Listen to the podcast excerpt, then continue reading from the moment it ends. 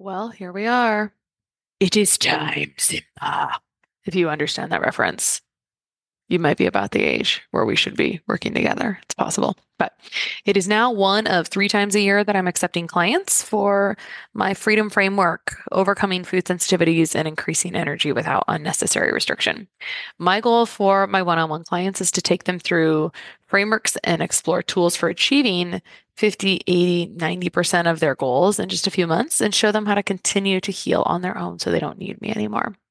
Honestly, I think we're doing great one on one work here, helping women that would otherwise be falling through the cracks, thinking that they're just aging, that they're just moms, that they just and it may be true that they just have stress when really those stress hormones and their other core systems just really need some serious support and some serious love to serve them for years to come without symptoms. So, if you'd like to clear inflammation, eczema, food sensitivities, or improve energy and brain clarity, I'd love to chat with you.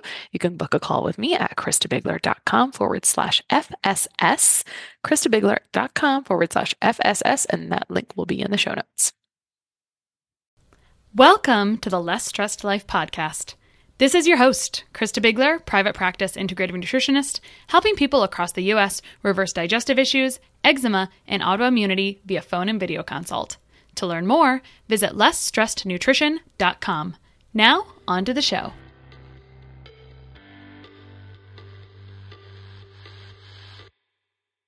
Hey there, it is your friendly integrative nutritionist, Christa Biegler, and I'm coming to you early this week because it is Eczema and Psoriasis Awareness Week online in Summit World. And I'm really honored to be featured this year in the Eczema and Psoriasis Awareness Week. Now, you can still catch the entire week. Of course, there's more than one speaker, like most online summits, per day.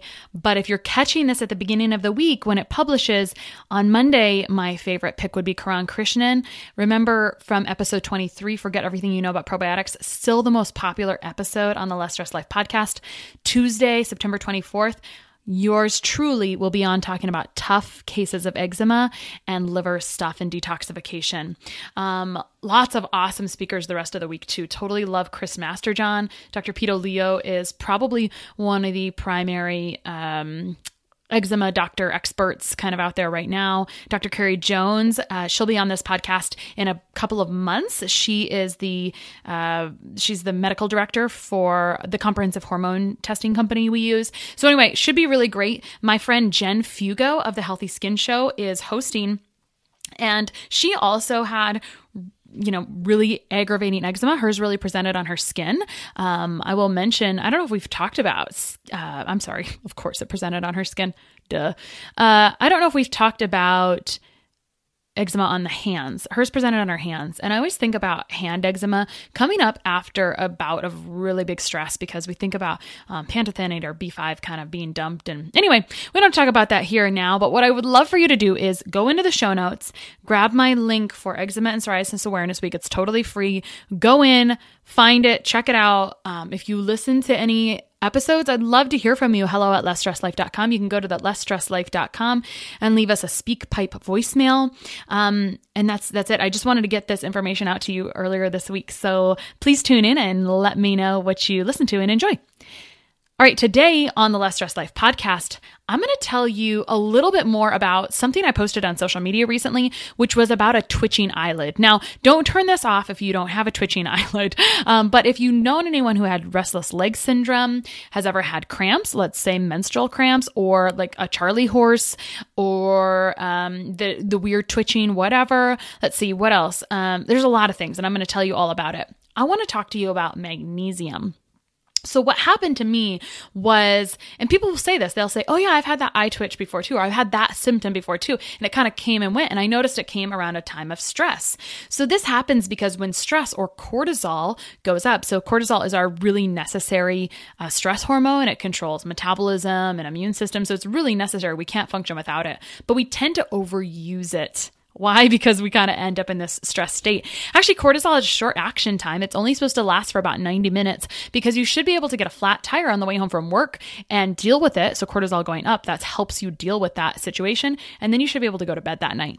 A lot of people have very erratic cortisol. Um, when you're working shifts, it can be very challenging because sleep is not where it should be really and so you get circadian rhythms off um, and so anyway i hope we get to talk a lot more about that in the future because that's kind of a really interesting topic but back to stress so stress goes up cortisol goes up and we get magnesium dumped now fun little mechanism I didn't realize until I was at a microbiome conference recently. I knew that when stress goes up, stomach acid would go down. And I know, I hope that some of you listening to this might be past clients and you know all about stomach acid and its role in preventing gut pathogens from taking hold. I always say stomach acid is the reason that a college kid can eat a leftover pizza that was sitting out all night and not really get sick because that stomach acid is meant to be the barbed wire fence. It's supposed to help um, protect you from pathogens from getting past your stomach and into the really important parts, which are in your intestines, which is where all other good magic things happen. And so stomach acid gets depleted for a lot of reasons. One, we do it because of antacid blockers, which is another topic for another day. Um, but stomach acid helps, I mean, it can help with the breakdown and assimilation of proteins and amino acids, and also with B12. Anyway, so it's important uh, for me when my stomach acid is low, I start burping. And so, actually, I saw this present in my daughter recently. Uh, I know she's stressed with school and sports and whatnot, and all of a sudden she's just burping and i say okay girlfriend we're gonna assess the stomach your um, stomach acid situation anyway long story short stress decreases stomach acid or can decrease stomach acid the reason that this happens is because the one of the enzymes that helps with the creation of stomach acid is dependent on magnesium. That was a lot to say to get to that point. Let me tell you more about why you should care about magnesium. Magnesium is huge. It actually is involved in over 300 biochemical reactions in your body. That's all, how all the magic happens. Muscle and nerve function. So think about it when you got like a twitch, muscle and nerve function, right? Heart rhythm, again, muscle function. Immune system, it deals with bones, helps regulate calcium and copper and zinc. Uh, it's the second most prevalent cation af- after potassium. So it's an electrolyte technically. So potassium and sodium are the electrolytes you think about when you think about electrolyte beverages, but also magnesium is one as well. It's really essential in all cells um, because it does so many, it helps with so many enzyme function, right? So, what does this look like when you have issues? Now, don't read into this too much because when you start to look at symptoms of nutrient deficiencies, we start to see ourselves, which is why I really enjoy nutrient work. It's super fun to not just isolate a nutrient. So I don't want to give you the impression that we're just isolating one thing, but I will say, even with great micronutrient testing, even for people that are not deficient in magnesium, I see symptomatic improvements by giving appropriate magnesium. So that's why I wanted to share this with you because it makes for a less stressed life. See what I did right there? Anyway, so things that can present when magnesium is out of whack is that you can have changes to appetite. You can have nausea, vomiting. Now, those would be kind of odd. You could have um, fatigue or like muscle cramps. So those are a little different. I think about twitches. Um, I think about heart spasms, uh, heart rhythm, just like restless legs, things like that. It basically relaxes muscles and nervous system. So if you think about it, if you're having cramps, like a period cramp, and you do uh, something that relaxes muscles, it can relieve that, right? Um, it can help with headaches. Now, it doesn't always work. I'll usually do 200 milligrams and then every 15 minutes, another 200 up to 600. And it's if it's going to work, it's going to work. And if it's not, it's not. Um, headaches are a, another ball game, but it can help. So, up to 600 milligrams for a headache um, after every 15 minutes to see if that's going to work. For cramps, similar. Now, it really helps with mood regulation. Let's talk about how that actually happens. It does help in the production of serotonin. Serotonin is our calming neurotransmitter. We think of serotonin as being kind of a precursor to melatonin. It's also been said that magnesium can kind of mimic the action of melatonin as well. But uh, serotonin, if you think about antidepressants, they're usually just slowing down the excretion or elimination of serotonin. So you want nice, calming neurotransmitter serotonin. So between magnesium and 50 milligrams of B6, etc., that really affects serotonin. So of course it affects your mood because that's your calming neurotransmitter. Now another way it can affect your mood is with progesterone. Progesterone I like to give every hormone a per- person, a personification, because it helps you understand them a little bit better. So, for example, estrogen can be a little Jekyll and Hyde like. Uh, progesterone, when you have enough of it, it makes you happy. And when we get older, we have a decrease in progesterone. And there's many reasons that we can have a decrease in progesterone. Anytime there's gut issues, what often happens without going into some of the mechanisms is that estrogen is up. So that looks like kind of not the best periods or menstruational periods they're just kind of uncomfortable and then progesterone is a bit down. That's usually what happens. It's kind of a, a bit of a it's a teeter-totter. If one goes up the other one goes down frequently. Not always how it goes but that's how it often goes. So a lot of people i talk to could always use a little more progesterone support so, magnesium supports that mood in those ways. It just calms the nervous system as well. So, if someone is anxious during the day, it doesn't really hurt to take a little magnesium. Now, let's talk about magnesium differences. And to be perfectly honest, I lost half of this recording um, after the day after I realized it the next day. So, I'm hoping I don't forget anything. Um, I would love to hear your questions if you drop them in a SpeakPipe message at lessstressedlife.com. But let's talk about forms of magnesium. So there is magnesium in the drugstore you can buy that's a liquid that is like a dollar and it's for stimulating a bowel movement and it's very uncomfortable. So don't buy that, please. Um, it's not going to do what we need it to do. We need nutrients to get inside of cells because that's where the magic happens inside cells, where biochemical reactions happen. So, the best, because magnesium is a mineral, minerals can be a little bit harder to replete when they're actually deficient. Um, they can take quite a while. Um, the most absorbable version is thought to be glycinate form, and that goes for all minerals zinc glycinate, magnesium glycinate, etc. I will say that you can get symptomatic relief. Remember earlier, I was talking so fast, but earlier I was talking about how even if someone doesn't show a deficiency for magnesium, I still see symptomatic improvement. And who doesn't like like that nice calm feeling or whatnot that you're looking for from magnesium? It's subtle, but it's there so we can get it doesn't really hurt. And i don't i don't it does you know play with calcium copper zinc potassium vitamin d but i haven't really had issues with people taking so much magnesium that they're driving those other nutrient down nutrients down. That can happen with some other interactions. I just don't really see it with magnesium too much. I mean i don't i've not seen that really at all. Um, so anyway back to forms. You don't want the garbage form. Um, so magnesium citrate, which you often find on the shelf as Natural Calm, who is not sponsoring this, um, I often will recommend that because it's easy. But long term, citrate can be a little hard on the enamel on your teeth if you do it day in and day out. So I actually recently tested many versions of magnesium glycinate for taste purposes because I was looking for something that wasn't a pill. I was looking for something yummy that tasted good because Natural Calm comes in so many different flavors. It's sort of like something to enjoy before bed. And so I did find there was a couple brands from Pure Encapsulations and Seroyal. If you go to my website, you can get to high quality supplements. Um, Anyway, we don't have to go into that conversation today about why you want to care where you get things. But anyway, they have a couple liquid versions and they're like an apple and a pomegranate and they're super delicious and I love them and probably didn't need to go off on that tangent, but magnesium glycinate is what you are looking for.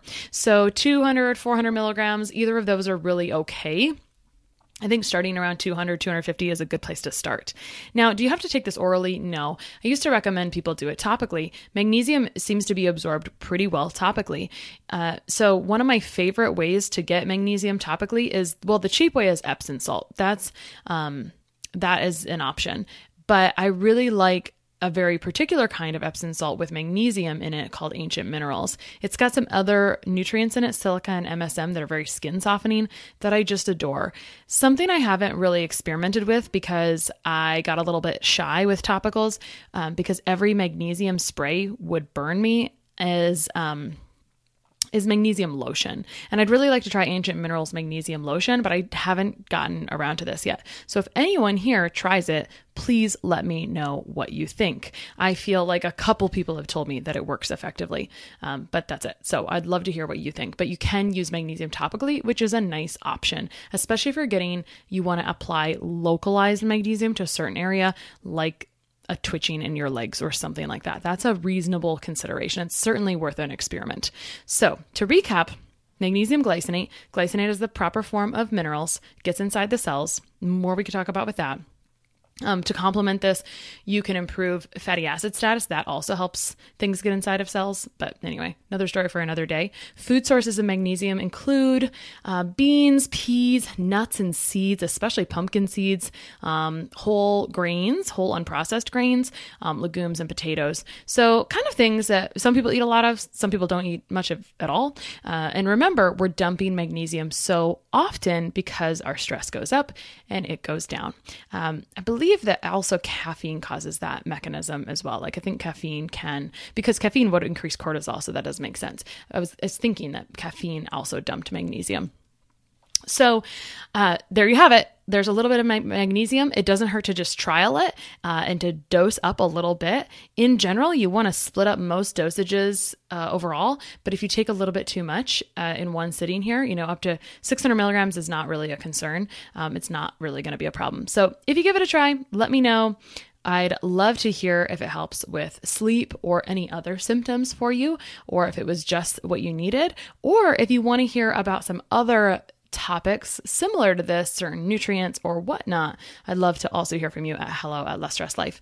Make sure you scroll down and check out the show notes. I know they're kind of hard to find in the iTunes um, app now, but if you just scroll down, you can click on the link and go and check out Eczema and Psoriasis Awareness Week. I would be so grateful if you would check out my talk there about detoxification and skin issues if it's relevant to you, or if you share that with a friend.